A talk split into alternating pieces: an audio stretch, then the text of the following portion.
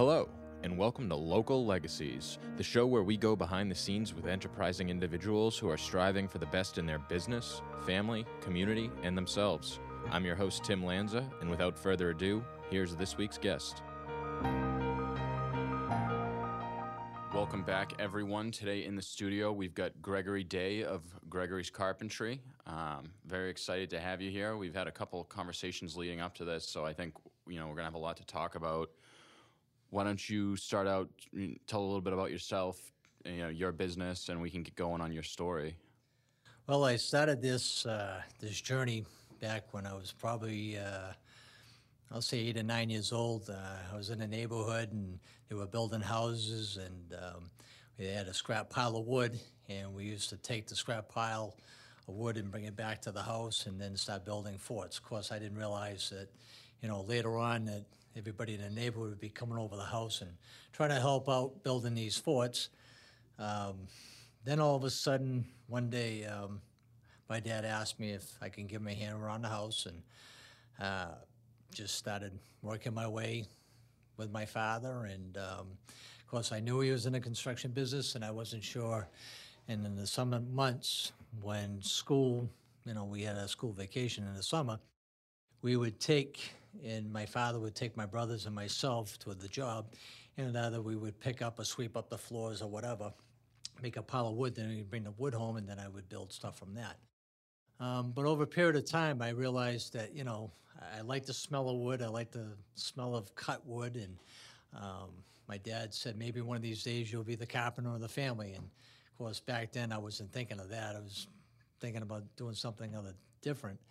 So after a while, um, I was uh, probably around 10 or 11 years old. Uh, my grandfather kind of seen, you know, I, I like to work hard, and, and I worked along the side of him too, my grandfather and father. And uh, we were doing a remodeling job, uh, remodeling a kitchen, and I remember my grandfather saying, "Hold the cabinet in place so I can, you know, screw it into place." And I just remember him smiling at me, and I, I really ad- adored and looked up to my grandfather as a as a an idol. And at that time, I, I sort of I felt like I was going to be more uh, a handy guy than a carpenter. And my grandfather would stop and explain things to me, how the cabinet would go together and how a kitchen was put together. So that was my first experience. I was probably 12, 13 at the time. And during those times, you know, I, I just, I would go to school, I'd play sports. But at the end of the day, if I was bored, I would go outside and I would help my dad. So over a period of time, he knew that I was more interested in his trade than my other brothers. I have two other brothers, a younger and an older brother, that are suit and tie guys that go to work. Um, I didn't mind wearing jeans and work boots and going to work. So my, my dad one day, uh, I remember taking me to a job. It was on a Saturday afternoon, and um, he was talking to the customer.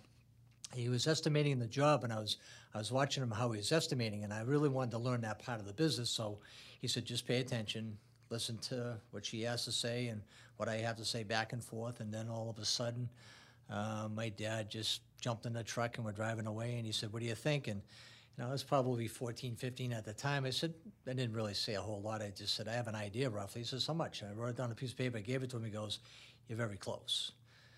So I knew I had a little bit of talent in that area because I knew kind of what it would take for the time. And he explained to me what labor rate was.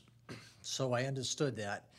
Um, and then, of course, came into high school and I went into trade school. And I had a chance to either be in the uh, machine shop, carpentry, auto body, and I think it was drafting at the time. So I looked at the carpentry exploratory program that they had, and I wasn't sure whether or not I wanted to do it full time in school. And back then, the trade school was new to me. So, again, uh, being around friends that were, you know, I made a lot of friends that way through the carpentry shop. And then all of a sudden, I started looking at machine shop. I said, gee, you know, that's a nice job too. You're inside. And I liked math. I always did well in math. So I always thought that, you know, that would be one of my trades. And then um, I stuck it out for about probably about three years, my junior year. And I was in a machine shop at that time. And I just felt that I was going nowhere. I really didn't like school. Um, and I said, this was time for me to move on. So I asked my dad if I could quit school, and he was pretty upset with me.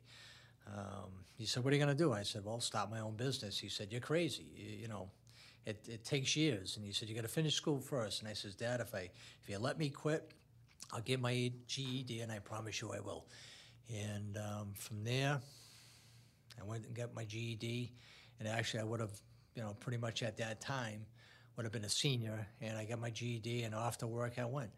Um, I picked up a few odd jobs here and there. I worked for a different couple different contractors. I went to work for my dad for about two years. I bounced back and forth because I didn't know whether or not I wanted to stay working with my dad or start my own business. so there was a test coming up for contractors' licenses, and um, I was a little uh, skeptic about that because the test was hard for one thing. I didn't do good in school. But I said, you know, what are, what are the odds if I do pass it, what I can do with that license? So I studied for it. I studied for about pretty close to a year, about nine months, and I took the test and I passed it. I remember going to Boston, driving to Boston, and it was probably about 300 people in this auditorium. And I remember there was a state cop walking up and down the aisles trying to catch people cheating. And um, I wasn't about to cheat because I, I had studied real hard for this and I was really serious. This is my one shot. I'm going to get a chance to really do something with my life. So I took the test. Uh, it took about three weeks to find the results. And finally, I got the results and I had passed that test. Um, I'll never forget that day because I felt like I've accomplished something I've never accomplished before. I had quit school. I felt like I was failing in life in general. I said, this is the one start I'm going to get. So um, I bought an old, uh, an old car. It was a Mazda hatchback. And um, I had a, I had make a, a sort of a makeshift wood rack for the top of it. And I don't think the car was really meant to do that, but um, I put it all together and I put my tools in the back of the hatchback. And I remember one day going to the lumber yard, at the time it was Weber Lumber, and putting the lumber on top of the roof and then driving to the job. And as I hit a pothole, I just remember the rack kind of caving in the roof of the car. So um, I knew that was not exactly going to be the best um, work vehicle. So I went to the bank, and back in those days, back in the 80s, um, I didn't had no credit. I established no type of credit whatsoever. And back in those days, it was called a character loan.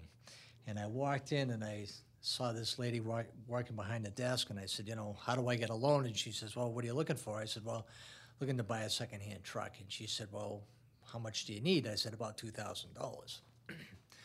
Well, um, and I said, fill out the application. She said, no problem. I filled it out, gave it back to her. Um, she said, we'll get a hold of you in about a week. Well, at that time, I was pretty nervous because I thought, God, now I'm going to have, you know, if I get this loan, I got to pay it and I got to make sure that, you know, these people get paid back. And also starting my own business, thinking of overhead and things like that, I wouldn't, you know, I'd have to be very careful about spending money. So um, I got the loan. I walked in. Uh, the lady congratulated. It was my first actual loan I ever got. was two thousand dollars, and um, I stepped back and I just I, I was almost in tears. I was like, "Wow, you know, I got my builder's license. Now I got my first loan. I'm ready to go." so I got my first couple of jobs. I didn't know how to advertise. I asked around, and back then we didn't have the internet. So I made up a flyer. I would drive around with my secondhand truck and deliver these flyers in people's doors.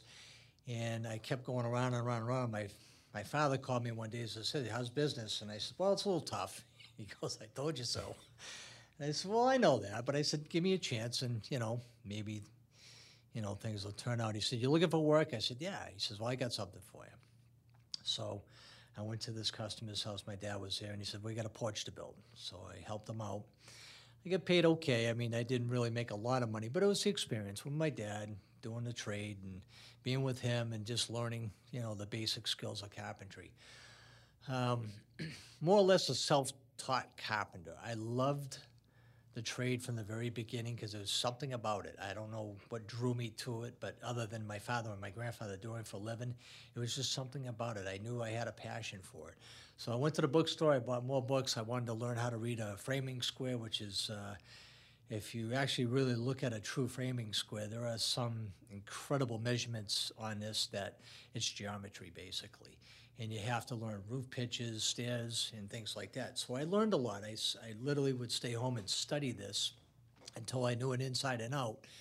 And I remember doing my first stairs, and it actually came out right. I was pretty impressed with myself at that time. But um, and as time went on, I, I I wasn't sure if this was going to work. Um, I had probably about two years in the business, and my dad asked me a question. He goes, "You know, uh, you can do better at this." He said, "But you got to expand a little. You got to hire people, and you know, there's there's more to it than just working by yourself."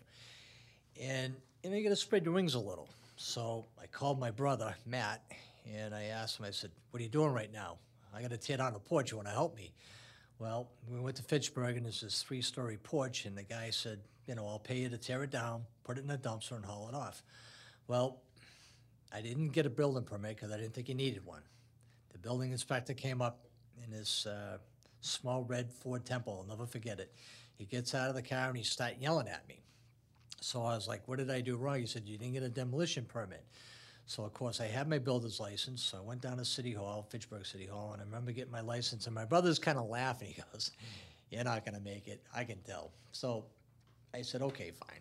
So I got the permit. Went back to the job site, posted the permit, um, tore down the porch, got that done, got paid well for it, and um, I just kept going and just advertising in the newspaper, asking for advice from my dad. But the thing is, when I asked for advice, it would be, you know, only so much, and he wouldn't really open up to me. So a lot of times I, you know, I would be skeptical about asking him about a certain thing and how it, you know, to do this or to do that. I have to learn this on my own. So I came more independent that way. I just said, if I'm going to do this, I got to read more and I got to ask more questions. If it's not my dad, it's got to be someone else. So I started hanging around with a couple of contractors, and some of them had really bad habits, and uh, so I tried to stay away from them as much as I could. And uh, I was probably into the business for about ten years at the time. Um, and I remember the recession coming, and all of a sudden, just nothing, nothing came about. I was scared because I was paying rent. I met a new girl, had two children, and um, I just said, I don't even know how I'm going to do this, but I'm going to try it and see how far I go with it. And then um, I wasn't getting the phone calls. I said, well, I'll advertise. I advertised. I was getting no results. So literally, it was in the wintertime. It was near Christmas, and I knew this was just, I was having a hard time paying rent, paying any of my bills. And the bills were piling up. So, and I owed creditors money, and I was sort of like embarrassed because I'm like, there's no work, I have no money, I can barely pay rent. And I thought about my girlfriend at the time and her two kids, and I said, you know, the best thing I can do is try to help them out as much as I could. Um, went door to door in the wintertime, knocking on people's doors, uh, leaving my business cards saying, you know, I'm, I'm looking for work. If you have anything, let me know. That wasn't too successful. Um, and I just remember falling into a really a bad disrepair. Um, I went up to my dad and I says, Dad, I don't think I can do this anymore. And I almost had 10 years in the business. He said, hang in there. He gave me some money, you know, enough to feed myself and my, at the time, my girlfriend and her two kids. And um, I just remember the hardship that whole year. Everything I did seemed to go wrong. And then one day my dad called me. He goes, You know, he says, I know you're in debt because I'm getting the phone calls now. And I says, Dad, I don't know what to do. He says, Well, I'm not gonna, sug- I'm gonna suggest it, but I'm not gonna advise it. He says, you gotta think about cha- doing a chapter seven. And I says, oh my God. I mean, I have to literally start from scratch again. Can you just, for people listening, explain a little bit like what that is and what that would look Well, like? Well, Chapter seven is basically a total liquidation of everything, of what you own. They allow you to have, I think, about two thousand dollars back then of your own personal belongings. And that would be a vehicle, maybe some personal items.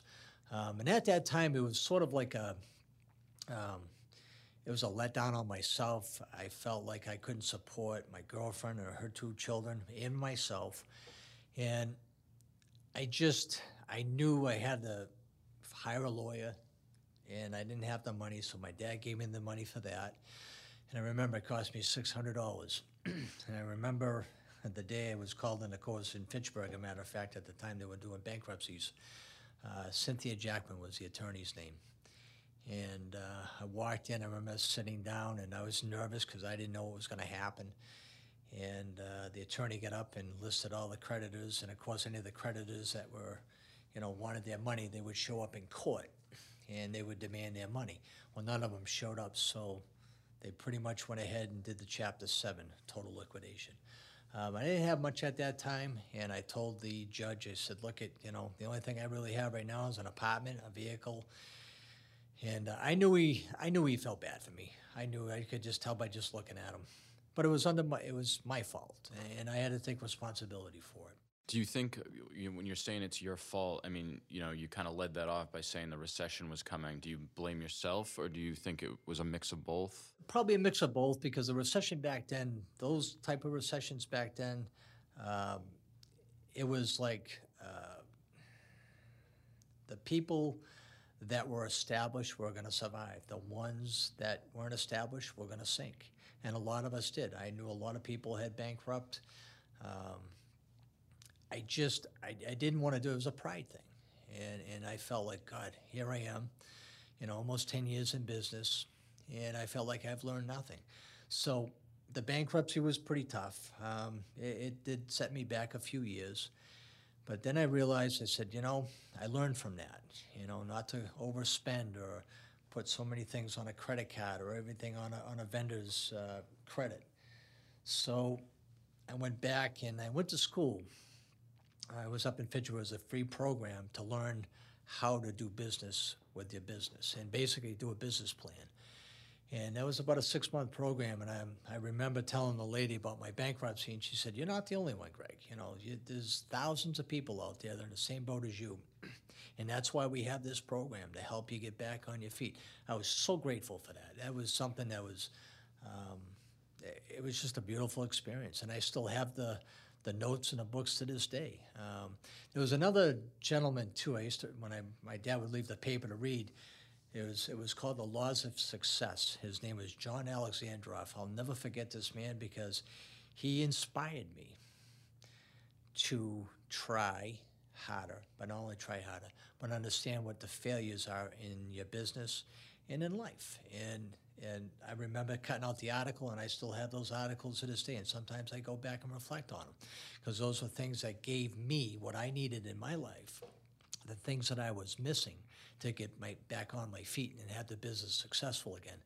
So, um, by going through the course, reading about the laws of success, I knew I had it in me, and I had to find a way to go back and build my business back up. It was the most challenging thing, and I can remember there was a point in time when I had to sell my some of my tools just to feed my family, and I'll never forget that because I said I will never, for the rest of my life, ever have to look back and say, you know, this is this is a learning experience, but it was a hardship at the same time, and. Um, I think it built a lot of character in me. It, it definitely toughened me up, I can tell you that. Um, I learned how to save money real quickly. I remember seeing a financial advisor and walking, there was another free coupon in the paper.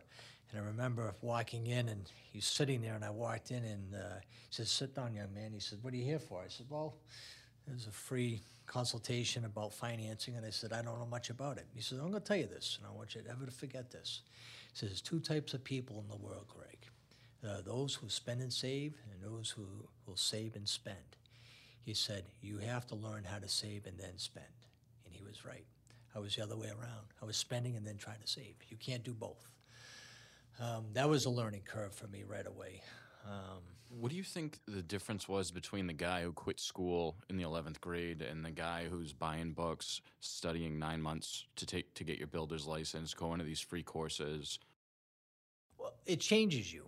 It does. I mean, when you've lost everything and you feel like you've let yourself down and the people that you love down, and that's that's a challenge within itself. It's it was one of the most humiliating experiences that I've ever experienced in my life, and I wouldn't wish it on my worst enemy. Um, I find it to be, you know, uh, sort of educational in a sense, but in other words, when you try to do better in your life. You knew you, your mistakes from the past, and you didn't want to bring them up again unless, you know, there are things in your life you have to realize that you have to go through to get to where you need to be. And um, that person, you know, looking back in school and saying, I wish I had taken courses in business, absolutely. Um, I wish, but I, I can't change that. It's gone, it's in the past. Uh, but it's an experience, I can say that much. And like I said, I wouldn't wish it on my worst enemy. So, but um, no, as I was starting to build back up again, um, it took forever to get my credit back. Years went by, and I just thought, God, I'll never be able to get my credit back to where it was in the beginning. And I remember someone telling me, uh, there's a friend of mine that owned a, a business, and he said, Greg, he says, you know, it, it's easier than you think it is. And I said, what do you mean?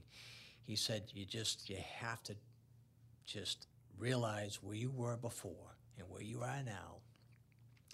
Do the same thing now that you're doing and staying afloat and paying your bills, just trying to get back on track.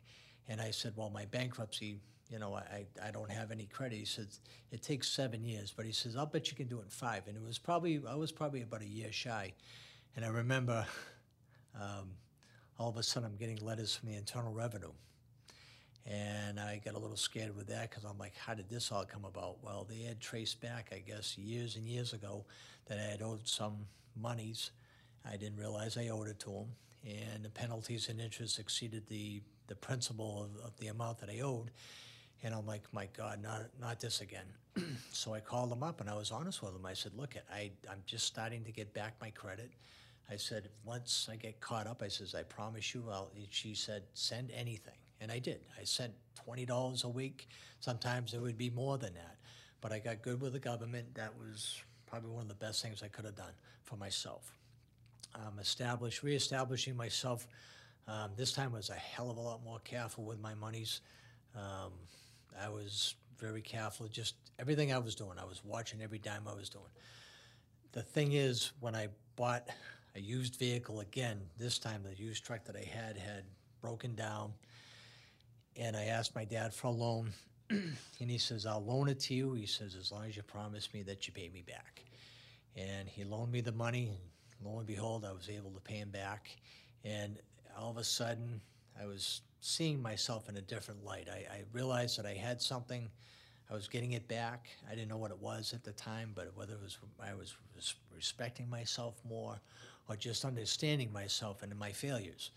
And um, I just remember taking the truck, the first truck I really had that felt like a work truck, and I could put wood in it without worrying about the roof collapsing.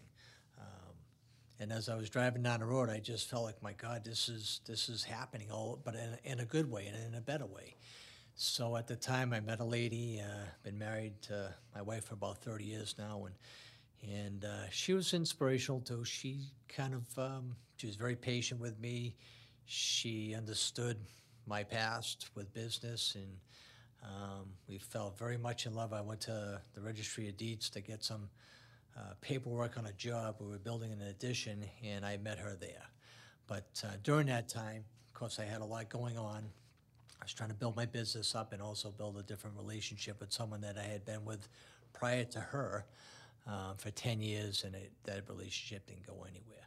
Um, but it, it was just part of my life, you know. Um, but in, as time went on, um, I noticed that I was gaining back, you know, um, customers. My bank account looked a lot healthier than it did back then. And all of a sudden, I'm, I'm noticing that I'm doing well. And I said, well, I need to go back to school. So I took a Dale Carnegie course, which absolutely inspired me not only to do better, but to give, to have a, a healthy balance in your life. And I was missing a lot of parts of my life because that balance was family. It has to be family first. And, you know, business is important, but family is too. So I probably didn't have that really right in the beginning. It was always business and family. Um, and my wife taught me that, and which was a very important lesson that I learned. And as time went on, I asked, you know, the um, I went to a bank and I opened up a, a business account, and, and of course I had to show them that I had a bankruptcy on my record. And she said, "No, well, you know, we could still open up a, a business, but what do you want to name your business?" And I said, I wasn't sure what my name of my business wanted to be, and I said, you know, what about my first name, Gregory's Carpentry? So um, she looked at me and she said, okay, that's fine. And I went to see my accountant and I said, you know, do I need to do anything else with my name? She says, well, you got to have a, an EIN number. So next thing you know, I got an EIN number. And she said, you should be either incorporated or an LLC. And I said, well, I'll leave that up to you. And she said, no, an LLC is the best way to go right now. So I was starting my business back up again. I had a better truck this time around. Um, I had good customer base. It was slow, but it came back slowly, and, it, and a lot of them were repeat customers. I was surprised that uh, after the recession, it was about a five-year um, slowdown period where people are just getting back on their feet, and um, bankruptcies were everywhere. It was just incredible. Businesses were going out of business because of bankruptcies. Um, but I still remembered, it was kind of ironic. I, I was looking at my bank account and I says, you know, I, I can afford to do a lot more now than I ever could. So I sat down one night and I said, you know, and I, and I had bankrupt on all these, these vendors. And I said to myself, I owe it to them, but I owe it to myself to pay them back. So my secretary at the time was Cindy. I just hired her. She had worked for me for a couple of months, and uh, I told Cindy to write out some checks to these vendors. And she said, Well, they're not in your vendor account. And I said, Well, there's an old debt here I want you to pay and out of my account. And she said, Why would you want to do that? I said, Because I borrowed the money, I promised to pay it back, and I had a bankrupt. And she said, she kind of looked at me and she says, Well, you know, that's that's unusual, but she says, Oh, you know, you pay me to do what I need to do. So she wrote out a check and I said, you know, write this one out too while you're at it. And I got to thinking, I went back on my bankruptcy and I went through every vendor and I said, I want them all paid off.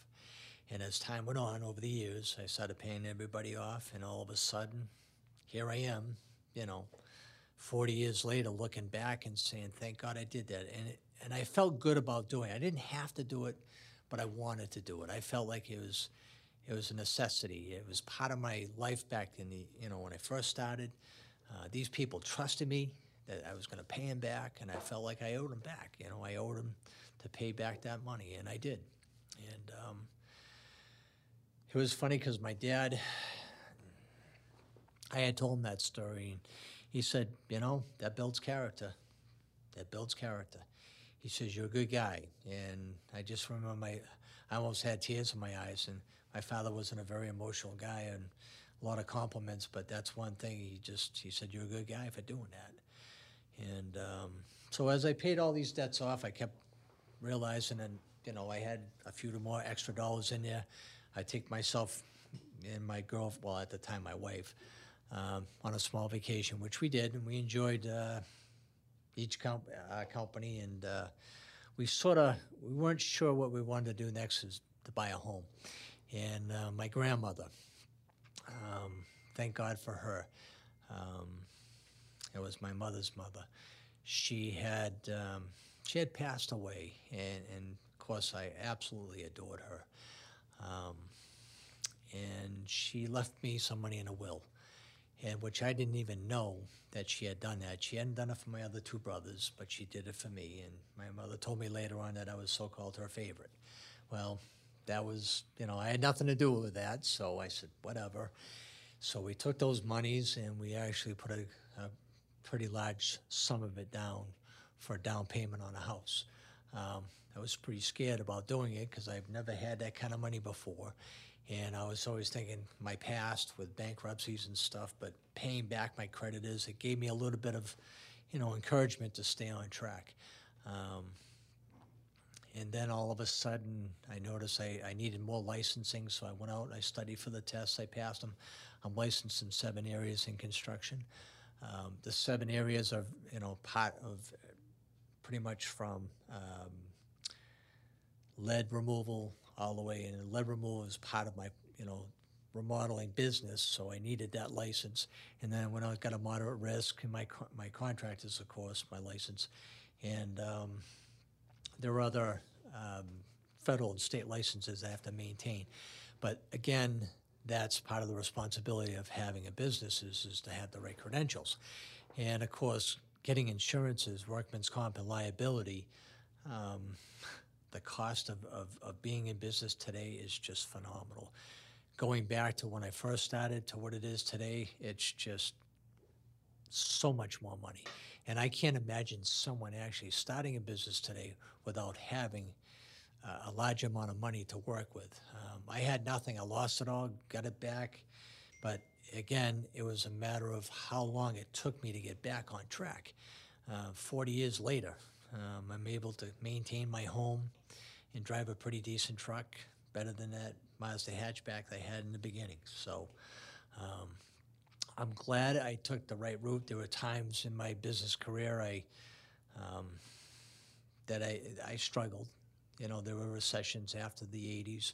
There was one in the 90s. There was one recently in 2007, and now, of course, you know, the COVID recession uh, hit a lot of people hard. And it's ironic that I remember a lot of my business friends were calling me saying, you know, what are you going to do? You know, the government's, you know, letting you borrow X amount of dollars. And I said to myself, nope, I'm not going to do it. And uh, I had to shut my business down for six weeks. And I had enough money put away to pay my bills. Um, I didn't. I was eligible to borrow a lot of money from my bank, and I just said, nope, I don't want to do it because I knew that it could gain a, you know, they said at one point in time you, you can borrow it, but you don't have to pay it back. And I'm like, no, if I'm going to borrow it, I'm going to pay it back, but I don't need to borrow it. So I felt, you know, that was a test. That was my test. You know, it was easy. My bank called me and said, you know, you're eligible for this amount of money. And I'm like, I'm all set. But we had to shut down for six weeks. Um, there was times when I said, you know, the, the guys are just starting businesses now. They're to it's going to be a hard road ahead of them. You know, I've established, you know, I've gone through a lot, but I also established, uh, you know, uh, enough in my business to uh, be able to survive a hit like this. So I had to lay a lot of people off, which was, you know, that's part of the business. Um, I helped them out as well, you know, even during the layoff. But um, today I look back, and 40 years later, I'm still standing up um, I've had a few incidents, a few accidents on jobs that um, one I did about 10 years ago, I fell 22 feet. and to this day, I believe my faith has a lot to do with this. Um, I was working on a job and I was up on a second story and I was building a second floor porch on a house. And I remember nailing off a plank and I thought there were nails in a nail gun and there wasn't. So as I jumped up, onto the plank, it collapsed. And I fell basically two stories. And I landed on my feet with no injuries, other than probably, you know, some uh, lacerations, smaller ones, bruises on my legs. But other than that, I was able to stand up and realize that I could have just died. Um, that was a wake up call for me. I said, God, uh, I never thought 22 feet because I went up and I measured it afterwards. Uh, the customer came outside, you know, he wanted to call an ambulance. I said, I'm fine. And he couldn't believe it because he literally saw me fall from the second floor. And he said, I've never seen anybody go so quick in my life. And, and ironically, um, when I hit the ground, I just remember thinking, how did I get here? And the rafter I had in my hand, I was looking for it. Well, it had hit the ground so hard that it bounced over in the neighbor's yard over the shrubs.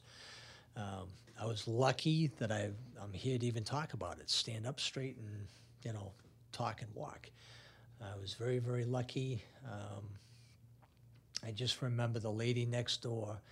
It was probably about six months after the uh, the accident. I happened to see her in uh, Cumberland Farms, and she said, "Oh, you're the one that was working over next door." I said, "Yeah," and she said, "You know,"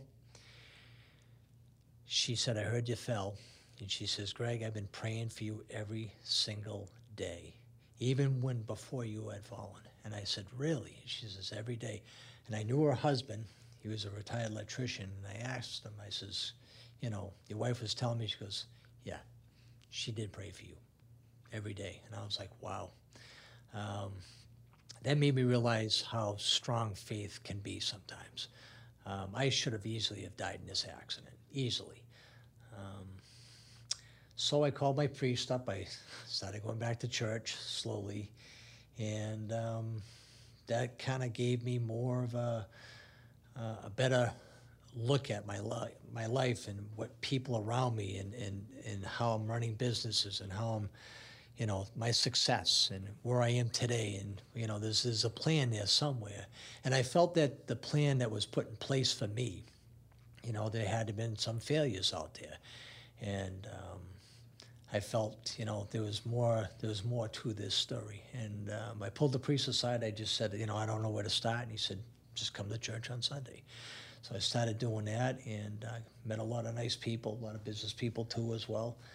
Um, I was very happy to, uh, and it's a very, uh, it's close by my house. It's St. Leo's Church, and um, after a while, I got to know the priest pretty, you know, pretty good, and he said, you know, how you doing? I said, good. I, you know, I just it's changing my life, but I don't know, you know, is it changing it within myself? Am I doing the right things? So um, I sat down with him after church one day, and he says, uh, he says, how's your family? And of course, you know, you always tell him everybody's doing fine, and and um, I got to know this priest pretty pretty good. Um, Monsignor Dorn was his name, and um, I remember they were renovating the church, and um, I got to know Monsignor pretty good. I worked on his house a few times, and um, they were renovating the inside of the church, putting new uh, pews up. And I remember going back to the church one afternoon. I saw him pulling all the old pews out. And I stopped by and I says, "Hey, do you mind if I take a few of them?" And the guy says, "Yeah, have as many as you want." I said, "Well, I'll, I'll take two. So I brought them to a friend of mine that owned a wood shop, and I said, "Could you cut them down to five foot in width, sort of like a regular, sort of a park bench, but you know they're big, heavy wood oak benches." And um, I remember bringing it to this old timer, and he says, "Oh, I can fix them up for you." And both of them, I said, "Yep." he said, "Well, what's this one going for?" I said, "You don't need two, do you?" I said, "No." I said, "I'm going to give one away to Monsignor Dorn." And um, I just remember getting it all fixed up, all refinished. I brought it down to his house. One day I called him. I said, Monsignor, I'm come down to see you. And um, I dropped off the bench at his house. Of course, I pulled into his yard. He came outside. He goes, What's that? I said, Well, that's St. Leo's bench. And he goes, Really? He said, You know, it's strange you should mention that. He says, My sister asked me to take a bench home, and here I am having one refinished and giving it to him as a retirement gift because he had retired that year. So um, that really felt, you know, I, I felt like I was paying him back for all the beautiful things he uh, he's done for me in my life. And um, I really got close to him. I mean, there were times when I was having family issues. I would, I'd call him up, and he would give me the advice I thought that was necessary to, you know, make the right decision. And uh, it's just like a business, you know. You you got to have the, you know, you have to have a leader, and he is my leader in faith, you know. Um, and in time, you know, I, I got to read up on it a little bit more about Fatima, and I didn't, I knew I had seen it on TV a couple of times, and I said, I, you know, I need to learn more about it. So I actually bought a book. Um, it talks about Fatima in Portugal, and it's a beautiful, beautiful story. And I had gone to a religious shop in Worcester, and uh, there was this lady that I used to go down and see her once in a while just to get some advice. And she said, Take this book home and read it. So I took it home, I read it, and it's the Fatima apparitions. And I didn't know exactly how this was all come about, but back in 1917, Fatima, uh, the Blessed Mary, came, Fatima, Portugal, to these three shepherd girls. And it's a beautiful, beautiful story. And it's a, it's a very well known story. Um, and as I was reading the book, there were apparitions that happened later on. It happened for about a year. And all these beautiful things happened. I says, what a, just a beautiful story. And I wasn't much of a book reader, so I started reading more about the religion. Um, and then I really got hooked on it. I just felt that that was part of my, it has to be part of my life. I have to make it part of my life.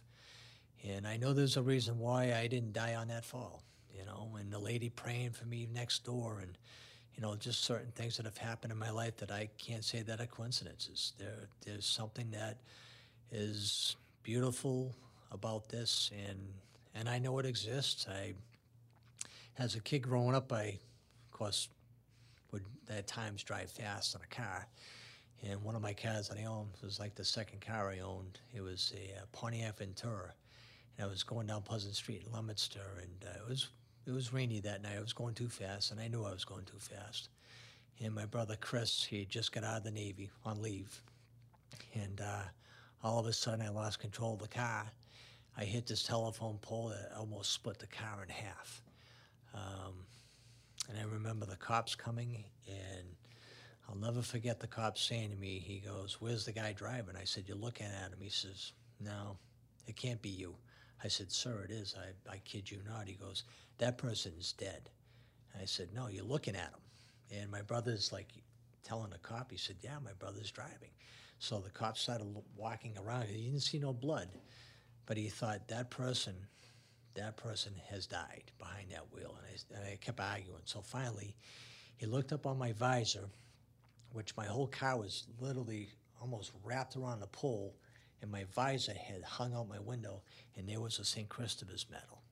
And he looked at me and he goes, That's what saved your life. I never forgot that. So there are things in my life I have to say that are not coincidences. They're, they're just things that, um, that I know that exist in my life, and you know, it's given me strength through the times of bad, good and bad times. So, you know, over time, it seems like obviously multiple things happened that now looking back, you attribute to your faith or to some, something or greater power looking over you and keeping you around. You know, I guess now that you're living your life where you're at now, what what is the reason? Like, what do you what do you think you're put here to do? as far as the way you interact with other people, you know, the way you're a member of your family, of your community, where do you think your role is? Well, for one thing, is giving back to your community. I found it was it's, it's, it's extremely important. Um, the people are less fortunate than ourselves.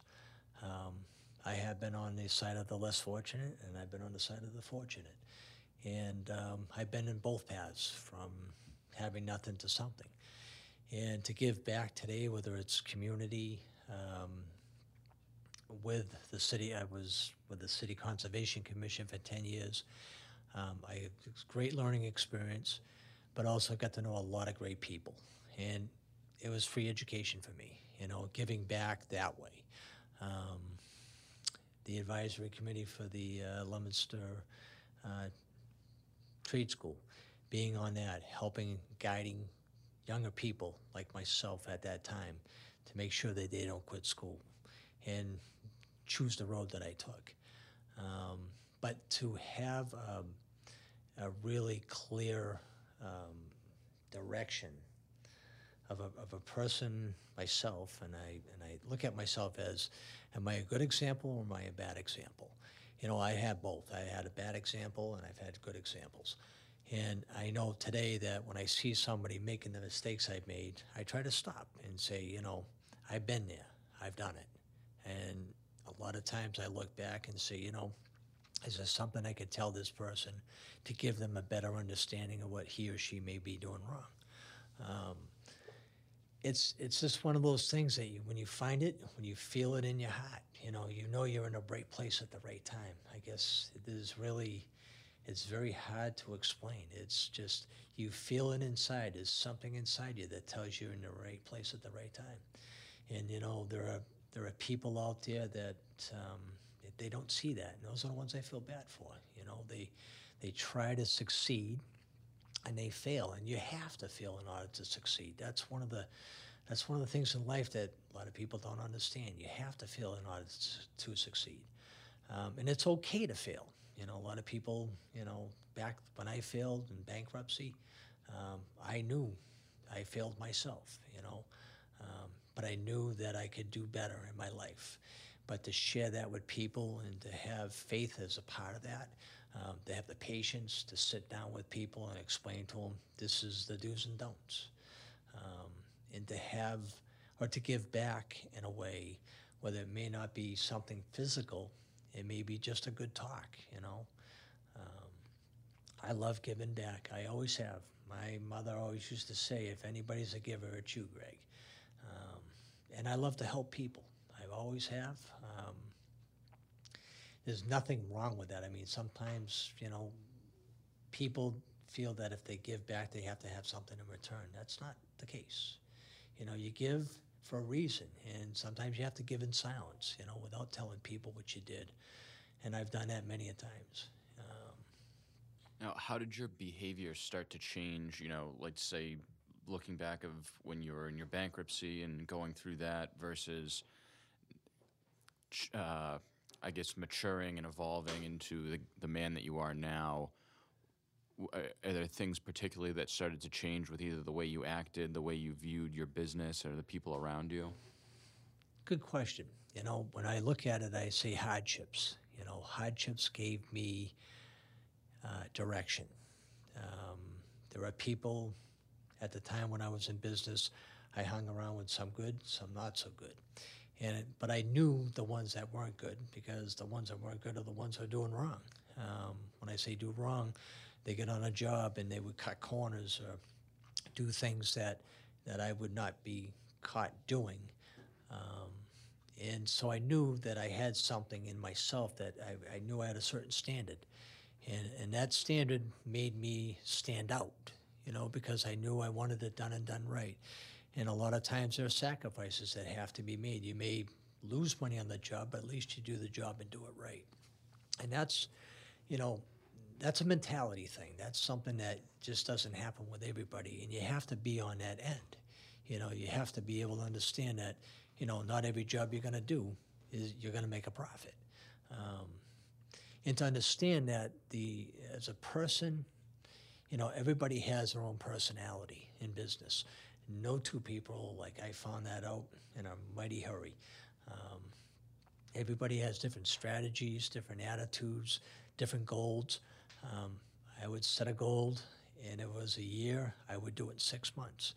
And if someone asked me, "Can you do this?" I wouldn't wait till the next week. I'd do it then and there. If I had the time, it would be the next day. So I built a mentality of you know getting things done. Uh, that was my personality, my mentality. Um, but to, to- I had to push myself. There were times when you know when Saturday come around, you just want to sleep in bed and you know just get up when you want. And I, I wouldn't. I would get up and I would find things to do. But you know to look at when my when I look back and where I am today, it's it's one of those things that you just today now at the moment looking back you know i try not to look back too much but once in a while when i do i says thank god i made it. And and you know when i say i made it just living just being happy um, having a successful business having a good family uh, i should say my family first and my business second. Um, i have a beautiful home. I, you know, I don't have to worry about struggling as much as I used to. You know, that that took a long time, 40 years of my life, of my adult life, and you know, I don't look back as you know some people might, and I do at times. But when I do look back, I cautiously look back and say, you know, I remember that, and that will change my life for the rest of my life. And I hope that someday, someday, someone sees that in me, more so now than ever. Because you know, I'm getting to an age now where I'm looking back and seeing a lot of these kids coming up through the trades, and it's just the way they've been taught. Um, I was taught pretty tough in this trade. There's a lot of them today want a lot of money to do the least amount of work. Um, sometimes it's the other way around. You make the least amount of money, the most amount of work. You know, it's just something where, you know, you're in the right place at the right time. talking about you know the the most amount of money for the least amount of work from a from your trade perspective and from a business perspective where does that get you in the long run Well, the least amount of work and the most amount of money, I'm sure everybody like to do that, but that's not the real world. Um, it's hard to find a, you know, the one thing I try to find first, even if I interview somebody for a job, is just how they come across, the, the, their attitude. The attitude I, you know, my dad used to say, measure from the neck up. um, which is what I would do. And sometimes, you know, the person would have a chip on his shoulder during the interview, and I'd ask him a question and an honest one. Oh, I've done that, and then I would ask him another question. You could tell he's he just wants a job and get the money and run. Um, it's hard to find a good tradesman today. It's just you have to have that passion, the the the, the ability to be able to see things, visualize things, look at something before it's built. Um, as I shared with you um, the last time, was a gentleman that uh, come out to Florida once a year, and his his daughter financed to have him build an in-law apartment for him, and he's a retired lieutenant colonel. And he came up and and he saw the work I had done, and he come over to me and he put his arm around me and he says, "You know, you're an artist." And I says, "Well, what do you mean by an artist?" And he said, "You create something from nothing." And you know, I never looked at it that way. I never thought, you know, the artistry is part of the trade, and it's true. You either have it or you don't. And a lot of times, I would be able to visualize something, look at it, and then build it in my head to be able to build it without using a set of plans. And a lot of times, that's you know, shooting from the hip. Um, when you're building something, you're looking at it, you, you're trying to envision what it's going to look like when it's done. And, and sometimes a lot of people can't do that. And I'm very blessed that I have that ability to see something before it's built. Um, but when he said I was an artist, I said, well, that's a cool way to look at it. So, um, and do you feel like, uh, you know, as time goes on and since that interaction, that's reflected more and more in your work, or you see it more in your work as as you've grown? I do. Um, but what I see in myself was as as as the way I started out. I started out small and worked up bigger jobs. Um, when I did my first big job, to me, anyways, at the time was ten thousand dollars. Like, oh my God, that's a you know that's a big job. And, you know, now we're doing them up to half million plus. You know, when you see that transition from doing a small job to a large job over a period of years, um, you realize that there's a lot of financing involved. You have to be very careful as to how things are, uh, are put out there.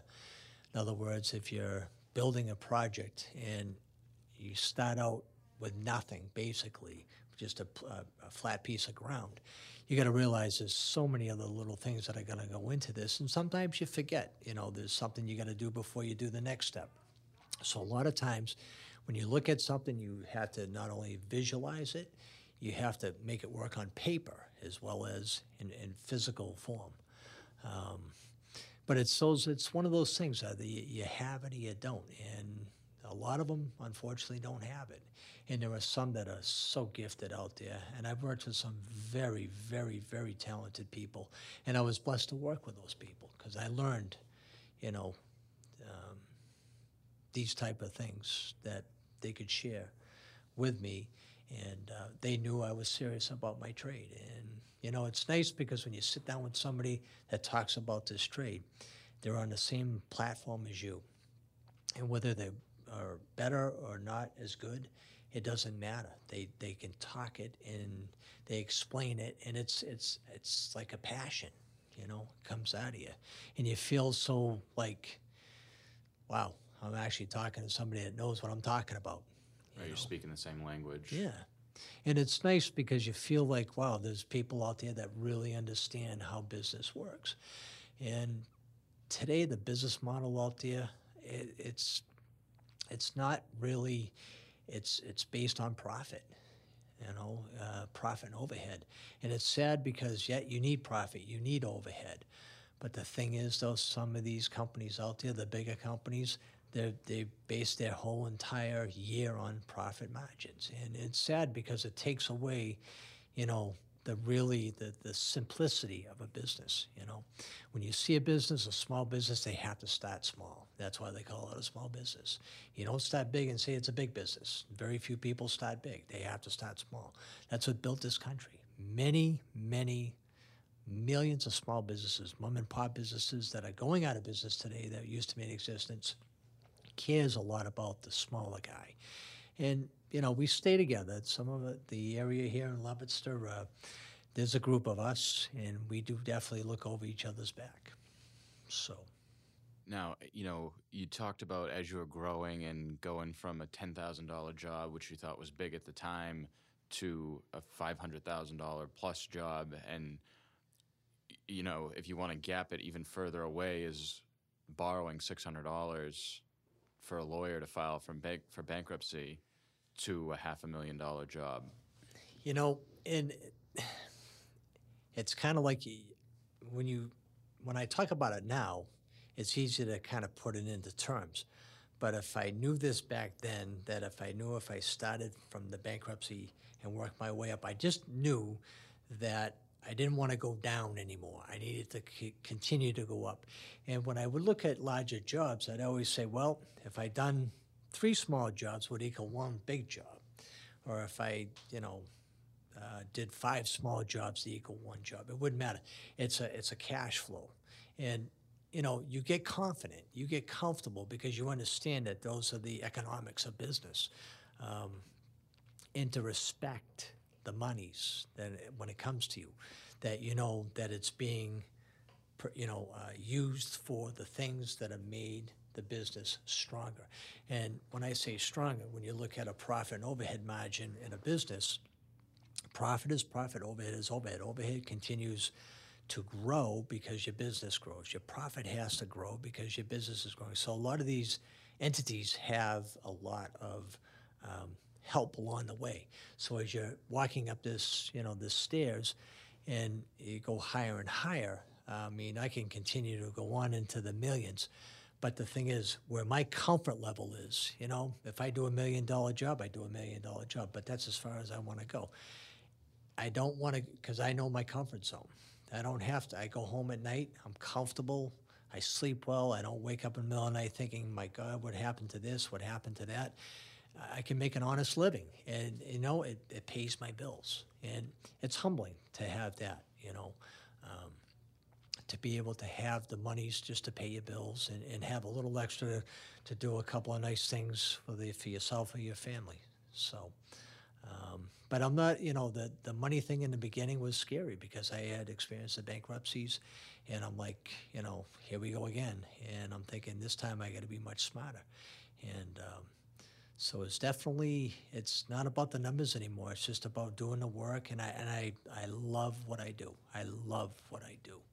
It's deep in my heart. I'm passionate about it. I love talking about it. I love people. It all ties it in, you know? So. Well, I think honestly that's a perfect place to end it. You know, I appreciate so much you coming down here and speaking with me. This this was really great. Well, I have to say one thing, Tim. When I first met you, um, I knew right away you'd be great at this, and you have a, a very good disposition. And I'm glad you asked me. You know, it was a it was a moment's notice thing, and, and you know I feel very comfortable with you, and you ask the right questions. You know, and you you make me feel comfortable in the setting here, so that's important too. Thank you. I feel very grateful to have heard your story. And I'm very grateful to be here as well. Thank you for tuning in with us. We do this to share the stories of some of the incredible individuals in your community. All we ask in return is if you found value from this episode, please share it with someone else who may also gain value from the show. Please feel free to rate or review the show. Your feedback helps us give you more of what you want. Until next time, I'm Tim Lanza, and this was another Local Legacy.